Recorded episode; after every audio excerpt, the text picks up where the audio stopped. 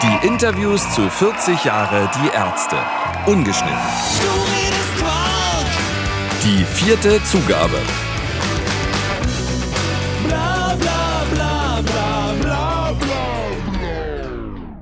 Natürlich wollte ich im Laufe der Berlin-Tour auch jeden der drei Ärzte etwas genauer vorstellen.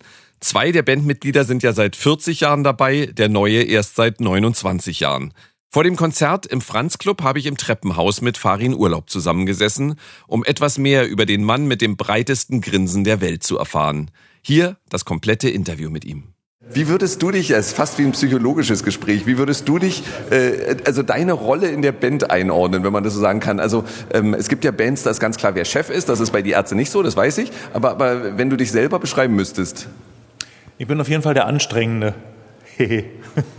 Was, was, was ist anstrengend an dir? Nicht bei viel, allen Sachen, aber bei relativ vielen Sachen habe ich eine extrem genaue Vorstellung, zum Beispiel beim Song, wie er klingen soll. Und ich habe sehr lange dafür gebraucht, da auch mal bei meinen Liedern andere Meinungen zuzulassen. Weil ich immer dachte, aber ich hab's doch, ich hab's doch im Kopf. Und dann habe ich es auch versucht auf dem Demo immer, also meine Demos sind immer unfassbar ausführlich. Die anderen sind so, danke, dass du uns so viel Platz lässt. Äh, weil erstens macht es mir Spaß und zweitens habe ich halt so eine Idee. Also und die Idee ist halt nicht nur der Text und die Melodie, sondern die Idee ist der gesamte Song.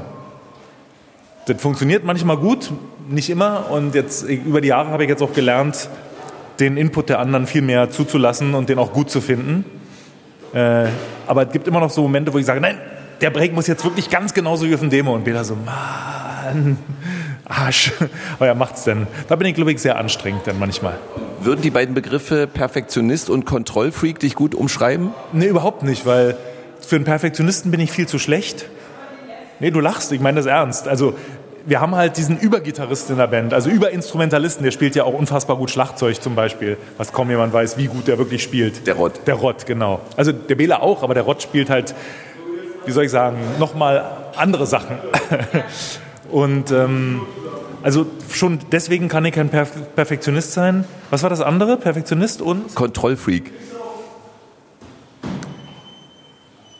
Nee, Kon also im Sinne von, wird schon klappen, das kannst du ganz schwer zulassen, glaube ich, oder? Ey, wir spielen Konzerte. Natürlich kann ich das zulassen. Ähm, nee, ich habe was mich selber angeht, habe ich schon strenge Maßstäbe. Also ich, äh, wenn ich Chöre einsinge, dann sollen die halt wirklich alle gut sein. Und so, das kann ich zum Glück, ist eine der wenigen Sachen, die ich kann. Ähm, aber Perfektionist, weiß nicht, Kontrollfreak, weiß nicht. Also ich glaube, das ist nicht so schlimm. aber so, so richtig einfach ist es wahrscheinlich auch nicht. Das war sehr sympathisch von dir gerade, dass äh, als ich dich fragte, wie deine Rolle in der Band ist, du erstmal Sachen gesagt hast, du bist anstrengend und das ist schwierig. Ähm, und ich weiß, die Frage ist jetzt noch schwieriger, aber was ist denn das Gute an dir in dieser Band?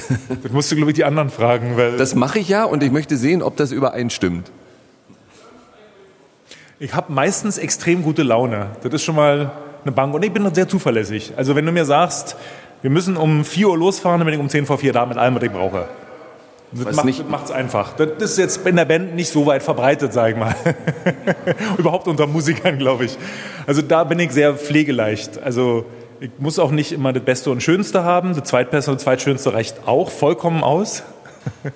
Das war jetzt ein Scherz für die Leute, die es nicht verstanden haben. Weil man sieht ja immer nicht, wenn ich grinse, wenn, äh, wenn ich hier ein Mikrofon im Gesicht habe. Ähm, aber was ist das Gute an mir?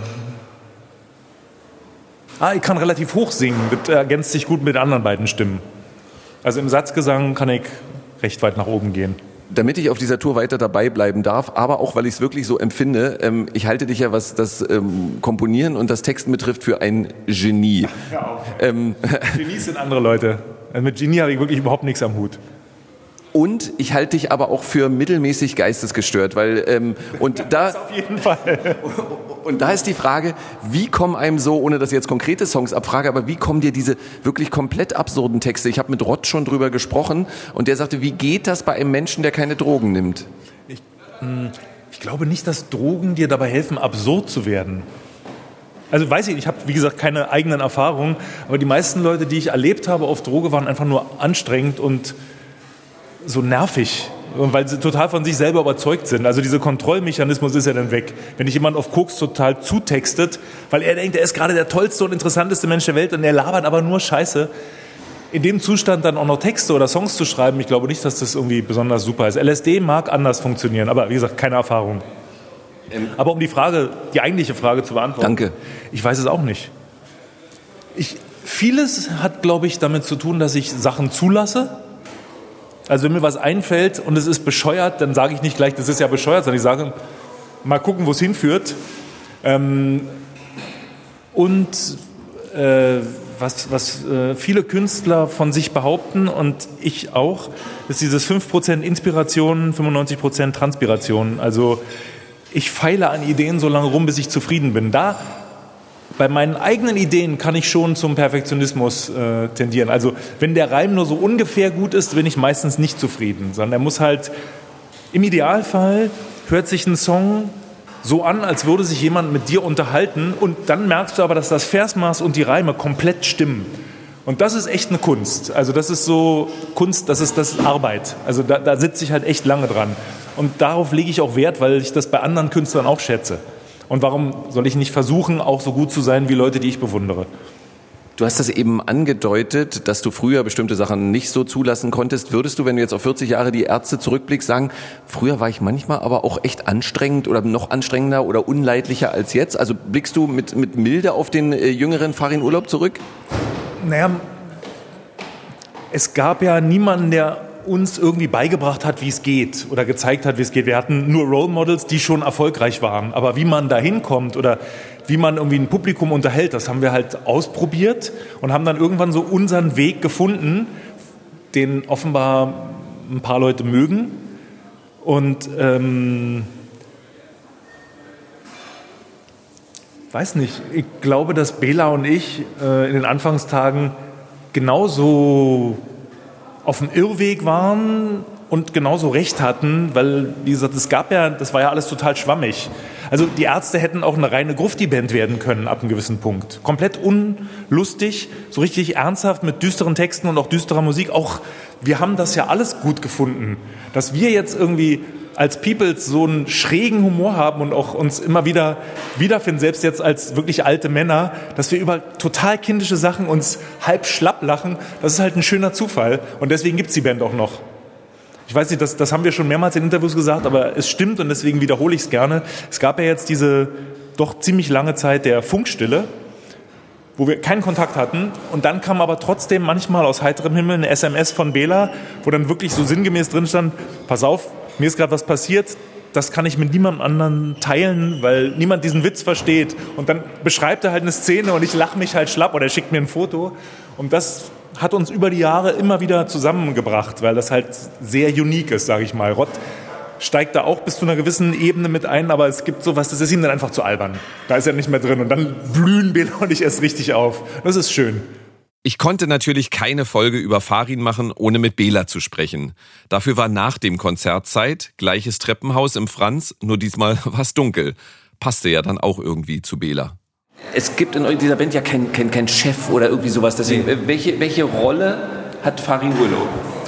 Naja, Farin Urlaub ist der, der die meisten Songs schreibt bei uns, also immer schon.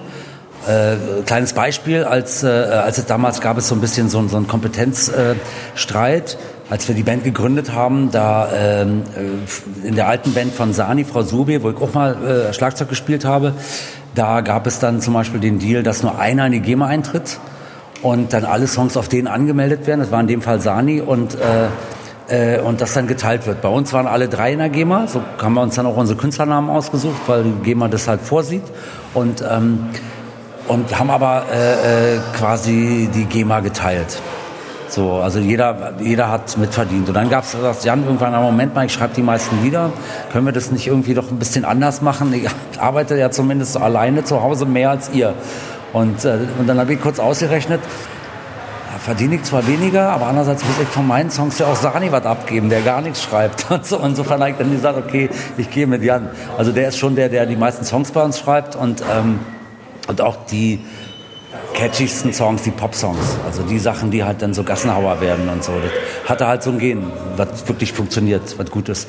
Und ähm, Ja, und er ist dann natürlich straight, ne? das heißt, er kommt nicht mit einem Hangover äh, äh, zum Soundcheck oder irgendwie so Sachen. Das heißt, er äh, hat natürlich dann auch manchmal so, in manchen Situationen kann man sich dann ausruhen, weil er dann halt der Straighte ist, auf den man sich verlassen kann und so. Er hat einen großartigen Humor, manchmal muss man den halt rauskitzeln, so, weil er halt auch, äh, ja, jeder von uns hat halt auch seine eigenen äh, äh, Dämonen, nenne ich sie mal, also äh, beschäftigt, ist mit Dingen beschäftigt auf der Bühne, im Publikum, keine Ahnung was und ähm, ähm, und dann unterstützen er und ich speziell uns dann auch gegenseitig. Also wenn er merkt, ich bin schlecht drauf, weiß er, welche Knöpfe er drücken muss dass das äh, äh, besser wird und umgekehrt.